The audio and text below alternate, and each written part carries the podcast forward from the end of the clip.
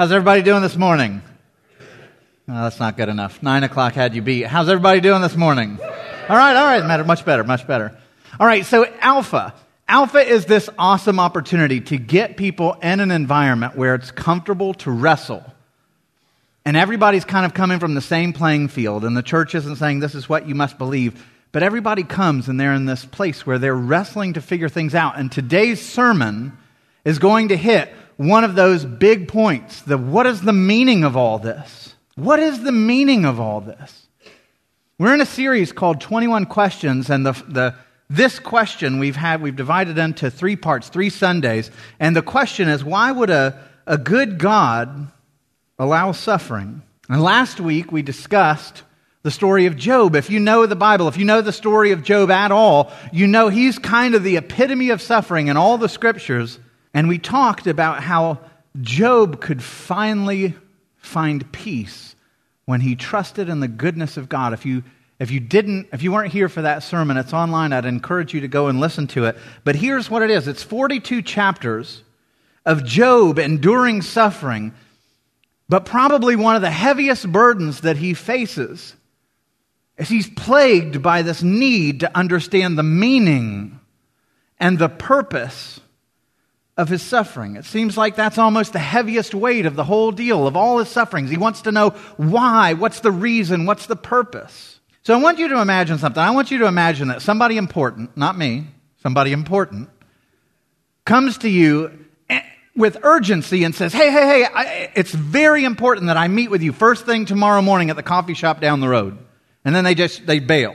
What are, what are you going what's the first thing that goes through your mind? Why? What's the point? If, I mean, and if they don't tell you, you're up like this guy all night wondering, like, if it's your boss, you're wondering, am I in trouble? Did I do something? What don't I know about? Was there a camera when I did that?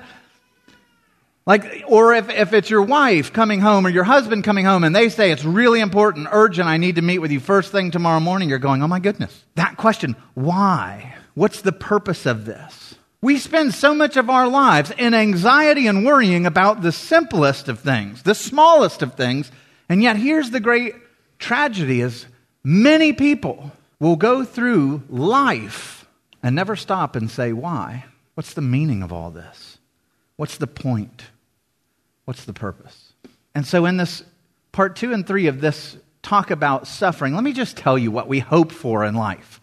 This is, this is pretty true.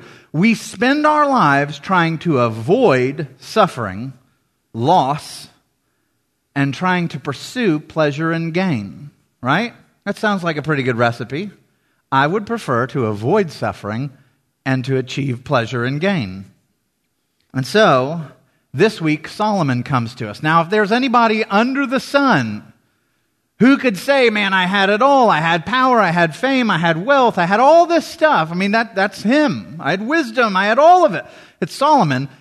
And last week we heard from Job, and he was suffering because he had lost so much. He lost his health. He lost his relationships. He lost his power. He lost his fame. He lost his industry and wealth, and he lost it all. And he's sitting around going, Why?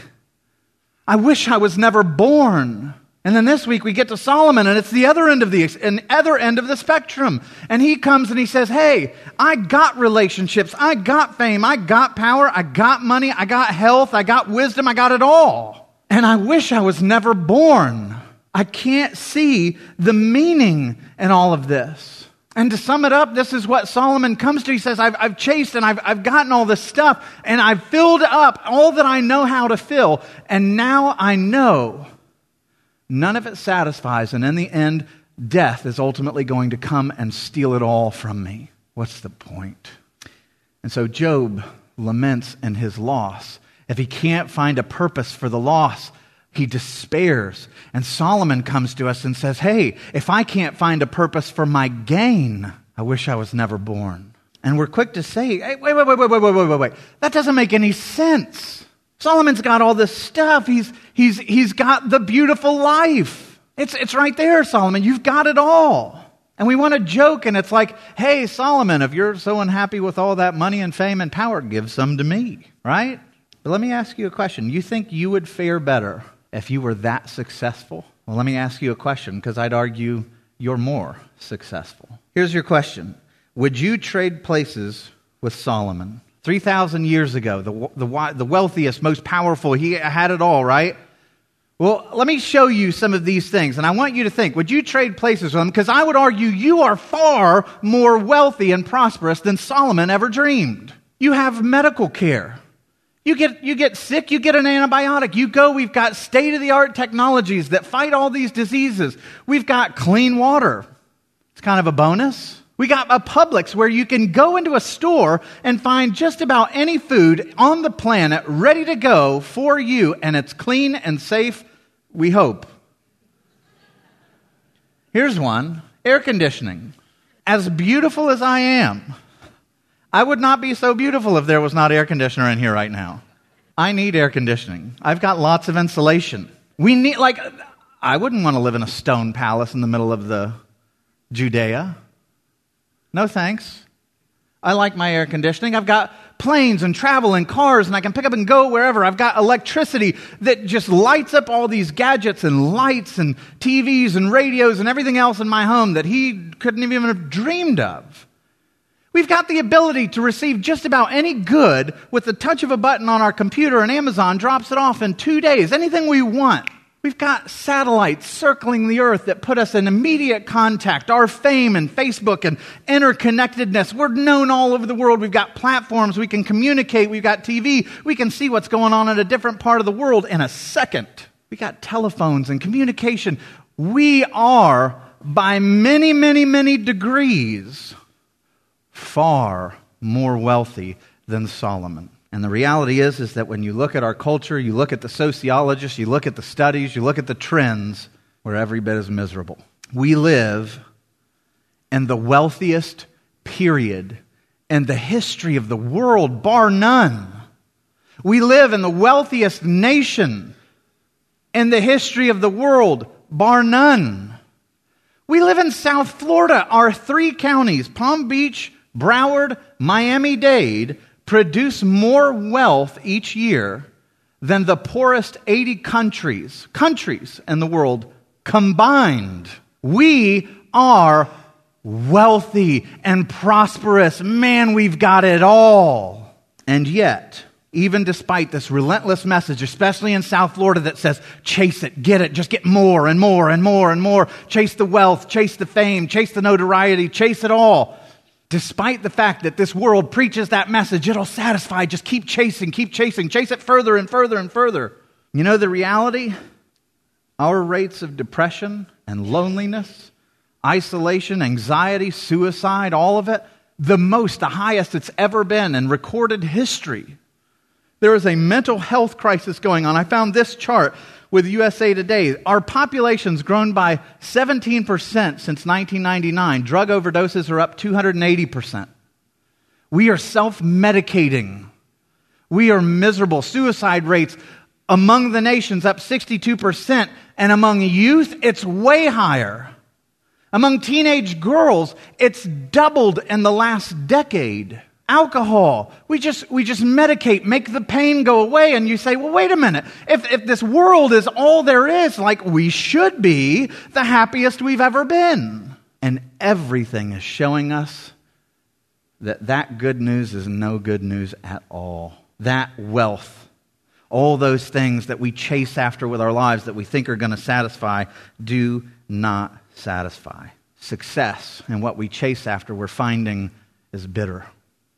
CEOs. Like you've reached the pinnacle, right? You're, you're the top dog. You're the most powerful. You've got the most money. You get the highest salary. The rates of depression for CEOs are more than twice that of normal, peer, normal people in the company. Children, and hear this because we are an affluent congregation, let's just say it. Children of affluent parents are far more likely to suffer from anxiety and depression. Rates of depression are dramatically higher in the most wealthy countries. You look at the World Health Organization or United Nations statistics, and you look at the rates of depression, it's like, bam, those are the wealthy countries. Right at the top. You look at our suicide rates. U.S. suicide rates are higher, and I'm not talking just by a little bit, by double, triple, five times as much for some of these. Our suicide rates are higher than Cuba, Haiti, China, Mexico, Syria. Iraq, Afghanistan, war torn countries where there's desperate poverty. And we have this, we've got the prosperity, and we're despairing in it. Why? We've got it all. Why are we, why are we despairing? Why are we suffering? For the same reason Solomon did. Let me ask you this question. Really let this question land on your heart. Would you rather be in the midst of a season of suffering, but have the hope that it's going to get better? That there's a day to come where this suffering is going to be relieved and things are going to turn around? Or would you rather be in a season where every hope you can conceive of, you have chased down, you've conquered it, you've wrestled it to the ground and said, I've got it. And the moment you have it all, you look at it and go, and it doesn't satisfy. I'm still empty. Would you rather be the guy that's climbing up the side of the mountain in the vicious storm and cold and freezing and miserable conditions with the hope that at the top of this mountain there's some prize that's going to satisfy? Or would you rather be the one who's on top of the mountain only to discover that nothing is there? Job or Solomon? G.K. Chesterton is this really brilliant Christian philosopher. I want you to let this sink in. He says, Despair doesn't come when we're tired of suffering, despair comes when we're weary of joy. What does he mean by that? Man, I can go through suffering. If, if I've got a hope that's in front of me, I can take the next step. I can go on believing that there's something better to come. But you let me experience every joy I can conceive of and let me see that they're all empty. There's nothing left to walk after. That's when despair sets in. Is when you've chased all your dreams, you've gotten all your dreams, and you find out that they're totally empty. Think of all the celebrities and billionaires and people who've chased down their ultimates and crash on the rocks of utter depression. And this is where Solomon comes to us in the book of Ecclesiastes. He's not suffering because of loss. He's suffering because he's chased down everything he can think of on earth and nothing satisfies. He starts Ecclesiastes. He says this. He's introduced by the author of the book, and then Solomon gives this speech, and then the author concludes the book. But it says, The words of the teacher, the son of David, king in Jerusalem, and get used to this word meaningless meaningless, says the teacher. Utterly meaningless. Everything is meaningless. What do people gain from all their labors at which they toil under the sun? And there's going to be three things in the book of Ecclesiastes when you read it that they just keep coming. You keep hearing them. Meaningless is one. Another one is under the sun. What does that mean when he says under the sun? Everything apart from God and heaven. Everything under the sun. God and hope and religion and spiritual, all that is beyond the sun. We can't see it, taste it, touch it, feel it, grab it.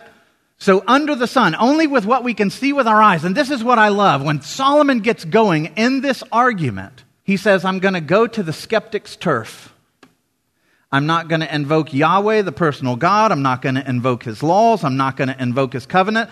I'm just going to talk from my experience because I've got lots of it and I'm going to show you how the skeptics, the person who rejects anything beyond the sun, I'm going to show you how absolutely empty and desperate and broken and desolate it is. And then finally, chasing after the wind. So, meaningless, meaningless, under the sun, and chasing after the wind. You keep hearing those things. And that word meaningless, or sometimes it's translated vanity, is really pretty fascinating. It's, it's the most common word that you find in Ecclesiastes, this Hebrew word you find in the Psalms. And the literal word for meaningless, which we, you know, the translators don't like to translate it this way because they're like, oh, it's too artistic. But the literal word is smoke or vapor. The Psalms will tell you that life is like a vapor. Same word. It's the Hebrew word hevel. And what is he getting at? Meaningless. It's really smoke, smoke. Everything is smoke. All of life is smoke. What he's saying is, you're going to chase it. Look at it. It's so beautiful. Look at it dance. Man, it's, it's, it's gloriously beautiful. And so you chase after it, and what do you do? You grab at it. And man, the pursuit's fun. Like, and then you open your hand. You're left with nothing. And then you see it again. You chase something else and you grab it, and that smoke, and you grab something else and something else and something else and something else. And every time you open your hand, you realize it's nothing you can keep. It just goes, whew. all of it your wealth, your fame, your relationships, all of it are going to be stolen by the grave, and you know it. I don't care what faith you are, you can't deny that under the sun, with no aid from God or Christ or heaven, if everything is just under the sun, only what I can see, touch, taste, smell, hear, if that's it, everything is smoke. Everything in that final moment is going to slip through our hands. And you're left with utterly nothing, and it's all deemed meaningless. Good grief. It looks attractive, but it leaves you empty handed. And Solomon goes on, he says, I, the teacher, was king over Israel in Jerusalem. I applied my mind to study and explore by wisdom all that's done under the heavens. There it is. What a heavy burden God has laid on mankind. I've seen all things that are done under the sun. All of them are meaningless, a chasing after the wind. And what he's saying is, in all of my wisdom, I searched desperately for meaning. I turned over all the rocks wisdom, wealth, labor, pleasure, wine. I chased it all. Relationships, women. I mean, just, I couldn't, you couldn't even describe how much I had. And under every rock that I turned over, yeah, for a moment it was nice. And then whew, nothing satisfies. It's a chasing after the wind. I love that. That's a, beautiful, that's a perfect metaphor. Who chases after the wind? An idiot chases after the wind. Why? I mean, if you saw me outside and I was, because if I'm chasing after anything, that's the picture, really. but you saw me and I'm out of breath and I'm huffing and puffing, and you go, What, what are you doing? It's like, the wind. I'm after it. Everybody's like, All right, somebody needs to call someone. Where's Laura? Where's, Lo-? you know? And the reality is, if I could catch the wind, I have nothing to show for it. It is going to be stripped from me. Under the sun, everything, under the sun, without God, without Christ, without all the things that are beyond this world, if, that, if we're content to say that's all there is, then buckle up because you'd better say that this whole life is nothing but smoke that's stolen from you when you go to the grave. Everything, all of your relationships, your family, your money, your fame, your wealth, all comes to nothing, is ripped away from you, and you get the grave. That's your parting prize, but nothing else. And this is the same conclusion. If you, research, if you read the philosophers, this is the same conclusion that's reached by virtually all of the greatest philosophers in human history. They come to this question of why, what's the meaning, and they labor and they toil and they agonize and they think, uh, enjoy today. There's no hope for tomorrow. Maybe there's a heaven. None of them have managed to solve the dilemma. And so Solomon says, I denied myself nothing my eyes desired. Man, if I saw it and I thought it would be fun or fulfilling or satisfying, I grabbed it. I refused my heart no pleasure. My heart took delight in all my labor. And I want you to hear that because this is, this is the honest moment. He's not saying everything's just miserable all your life. He's saying, no, no, no. In the moment, it's really, it's kind of, it's delightful to chase after a dream. You've got hope. You're like, oh, here it goes. I'm going to track it down. I'm going to get it. And then you grab hold of it. And when you open your hand, when I surveyed all that my hands had done and what I cho- toiled to achieve, everything was smoke, a chasing after the wind. Nothing was gained under the sun. That moment, that chasing, that toil, that excitement of grabbing at something, that is the reward. That's the only delight we get because we can't take anything with us in our own strength. It's all ripped away, it's all rendered meaningless. And so, upon reflection, Solomon is haunted by these questions What's the ultimate meaning of all my tears, of all my sweat, of all my worry, of all my time? What's the point of that all if everything is ultimately going to slip through my fingers and I'm left with nothing at the end? What's the point? There's a guy, a famous author, you've probably heard of him. He wrote really, really massive books, too massive, frankly. His name's Leo Tolstoy. Probably one of the most famous authors of all time. During his time, he was the most famous author. He received more mail when he was alive than any other person on earth. He was super wealthy. He had fame. He was nominated for Nobel Prizes, peace prizes, literary prizes. He was super wealthy. He had an estate on 5,000 acres, had more than 300 servants living on his estate with their families. He was so wealthy, his wardrobe was so big that once a year he sent it away to Holland to have it washed. I'm thinking, you got 300 servants. What are they doing? But even the servants are like, send it to Holland.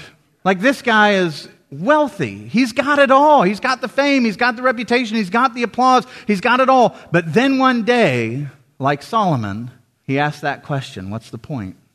And this is what he writes That question brought me to the edge of the abyss. Are you there? It's good to go there. What will come of all I do today and tomorrow? What will come of my entire life? I could not attach a rational meaning to a single act in my entire life. The only thing that amazed me was how I'd failed to realize this in the very beginning. All this had been common knowledge for so long. Sickness and death will come to everyone, to me, and nothing will remain except the stench and worms. My deeds will be forgotten sooner or later, and I myself will be no more. Why then do anything? How can anyone live and fail to see this? That's what's amazing. It's possible to live only as long as life intoxicates us. Once we sober up, we can't help to see that it's all a delusion, a stupid delusion. And we look at him and we say, well, he's an artist. You know, he's artsy fartsy. He, he's melancholy. He has peaks and valleys. Dispute his logic. Take, take, him, take him on. Take him to task. Take Solomon on. You think chasing after all the petty trinkets of this life are going to satisfy you? Boy, we sure sprint around after the wind like it will. You see, one of the things that he says is really fascinating. He says, it's possible to live. In other words, we can, we can ignore the gravity of that question so long as life intoxicates us. You see, and there's this, there's this reality that happens as we grow old. I'm, two months ago, my wife and I made this tragic mistake of showing my almost two year old son a, a video called Baby Shark. How many of you know Baby Shark? It's awful, it's of the devil. Well, anyway, Nathan, almost two years old, we go home and we put it on, and it's baby shark doo doo doo doo doo doo, baby shark doo doo doo doo doo doo, baby shark doo doo doo doo doo doo, baby shark, mommy shark. No, I'm not going to do the whole thing. But here's the cool part. We're watching him. He's this big and he can, you know, he's barely learning to talk right now. And he's in front of the TV and he's bouncing around and he's dancing. He's got the biggest smile and he's, he's mimicking, you know, baby shark, baby shark, baby shark. And the song gets done and we're like, that was amazing. Look at him giggle. Look at him filled with life. How much he enjoyed that. And when he turns around and looks at us, guess what he says? Do it again. Do it again. Baby shark, baby shark, baby shark, baby shark, baby shark, baby shark. And now, anytime I take out my phone or we turn on the TV, guess what he says? Baby shark. Two months later, baby shark, baby shark, baby shark, baby shark. After 600 times of hearing the song, baby shark, baby shark, baby shark. And here's the reality, and we all know this. Man, when you're little, the simplest things fill you with wonder and joy. You can look at them and do it again, do it again, do it again, do it again. It's delightful. About the third time we heard Baby Shark, I'm checked out. But here's the reality. As a little kid, you're baby shark, baby shark, baby shark, and then you grow into middle school and you're kind of like, yeah, it's no longer all that fun to go to the park. Christmas used to be magical, but it's grown stale. My birthday's not that big of a deal anymore. And then you grow up and you become in your college years or your teenage years and you're going to high school and you're chasing the next thing and the next thing and the next thing. And the reality is, life is, we're like addicts. We're like addicts. Man, at the beginning of our life, it took the tiniest dose and we were filled with this great high. And then life goes on, and the simple things don't fill us up. They don't give us that high anymore. And so, what do we do? We up the dosage. We're building a tolerance. And then life goes on a little bit further. And the things of middle school don't thrill us and delight us. And we up the dosage. And we up the dosage. And we up the dosage until we get so far into life that we find that no matter how much we increase the dosage, nothing satisfies. Nothing satisfies. It's like our appetite inside of us. And I want you to get this because you see it. You know this to be true. Our appetite inside of us is growing infinitely ahead of what we just experienced. So it's like the moment we grab hold of one thing that we hoped and prayed was going to satisfy us, our appetite goes up the dosage chase me more. And we finally get to a point where it's just slavery. It's just slavery. And we don't have the energy to up the dosage anymore. But here's my question, and you know this. If our appetite grows infinitely ahead of our last experience, if we have an infinitely growing appetite, what is the only thing that can satisfy an infinitely growing appetite? We need an infinite feast.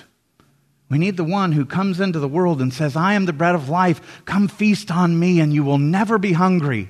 You know, I've been chasing Jesus for almost 20 years, and I can tell you, I have never reached the end of him. I have never gone, all right, well, that's the last bit of him. Let me find something else. No, he keeps growing more and more beautiful, bigger and bigger in front of me. I can't exhaust him. He fills my tank. He satisfies. All the other garbage failed me. And frankly, that's what led me to him. He is the only infinite feast for your infinite appetite. We're addicts. Listen to what, listen to what Solomon says. All things are wearisome, more than one can say. The eye never has enough. We just, we, we can't get enough. The ear, nor the ear, its fill of hearing. We want more, more, more. But he says, what has been will be again. What's been done will be done again. And then here's the just dagger to the heart. There's nothing new under the sun. I've looked everywhere. I've tried everything. What we have under the sun, nothing satisfies. And I don't see anything new. So we're stuck in despair. Eat, drink, be merry. You better get enjoyment out of the moment because there's no ultimate meaning. There's nothing new under the sun. And he says, Oh, I've seen the burden that God has laid on the human race. He's made everything beautiful for its time. What he's saying is, man, there's delight, there's beauty, there's joyful in your kids and in your family and in your work, and in, there's wonderful moments. But they're moments. And God has set eternity in the human heart. So we get done with that moment and we open our hand and it's gone. And we're going, No, I need something to fill me forever. I need some, something that will satisfy me for eternity. And yet, no one can fathom what God has done from the beginning to the end. We all want the beautiful life, right? We do. Um, look at my family right here. That's, this is the beautiful life. This is wonderful, right? So look at this collage. It's like kind of the, a collage of what life is all about. You start with this boundless energy, this kid, and he's dreaming and imagining, and you go to graduation, and man, the world is your oyster. You're starting out, everything is wonderful, and you find love, and you start climbing the ladder and devoting yourselves to growing in your craft and wisdom, and you get these precious kids that you share life with, and work's exhausting, and you're tired, but eventually you, you, you achieve the pinnacle, right? And the beautiful life, you get the pinnacle. You're the, the wealthy one, and everyone stands around around and applauds how wonderful your life has been, and you get the house. And then in the twilight of your life, your kids move away, you give your kids away in marriage, you're retired, your work goes away, you spend the twilight years with one you love, and one of you is going to go first. And there you are. And the coffin, let's just be honest, the coffin swallows all of it. If there's nothing else under the sun, the coffin swallows all of it and we know it. We don't want to wrestle with that. That's a heavy thought. Man, if this is all there is, my, my precious wife, my precious kids are going to be stripped away from me. The coffin's going to swallow it all. But here's the good news. When Solomon cries out, there's nothing new under the sun, he's right. Until one from beyond the sun looks at us and out of pure love comes into this world, becomes a man. And here's the deal He didn't come on a mission for the beautiful life. All those things we talked about, he forfeited. He said, Wealth, I don't want it. Fame, not for me. Power, not for me. A wife, kids, grandkids, I'm setting all that aside. The beautiful life is not for me. I am on a mission for the coffin. He comes from beyond the sun to come and defeat the coffin. Why? Because the coffin renders all of our lives meaningless. It's all smoke. Jesus goes to the coffin and defeats it. He triumphs over sin and death. And guess what? Then he says, Come in me. I have the power over death. I can infuse your life with meaning. Give me your relationships. Give me your wife. Give me your kids. There are no goodbyes in Jesus and all your wealth that's going to be stripped away from your hands, and you know it, invested in my work, and it will pay eternal rewards. All your labors, give them to me, and they become infinitely meaningful. In Christ, the smoke becomes solid. And all these precious things that we live for now find purpose and eternity, whereas without Him, whew, guaranteed, and we know it. At the end of the Bible, these words come to us. And I want you to think. So remember Solomon lamenting, There's nothing new under the sun? Jesus comes, and what do we find? What hope do we find? He will wipe away every tear from their eyes. Suffering gone. How tender that he comes to us to wipe away our tears. Death shall be no more. Neither shall there be mourning, nor crying, nor pain any more, for the former things have passed away. And he who is seated on the throne says, What? Behold, Solomon, I am making all things new. There is meaning now. The coffin has been overcome. Come to me, invest your life in me, and see what will happen. And to solve Solomon's cries, God doesn't come with a new medicine or an expensive luxury or some new technology. He comes in the person of Christ himself and on a mission of love to see all these people who are hurting, to embrace them and to go to the coffin, to pass by the beautiful life and to conquer the coffin. Why? Because he loves you to pieces. You're his. And in him you find your meaning. That's why you're created. You don't belong to yourself. You know, deep in our bones, we know that Solomon's right. For the entirety of human history, man has sensed this instinctive notion that eternity is on our hearts. And without it, without the hope of resurrection, we know everything comes to emptiness and meaninglessness. It's all smoke, and we're just idiots chasing after things that we know that we can't keep, even precious things. And C.S. Lewis points out that instincts are always given to creatures, and when God gives a creature an instinct, there's always this complement to that, right? And so birds have wings, and it just so happens that there's a sky. Fish have fins, and it just so happens that there's waters. Babies long to nurse, and it just so happens that there's milk waiting for them. Sea turtles hatch on the beach, and they instinctively rush to the ocean they know is there.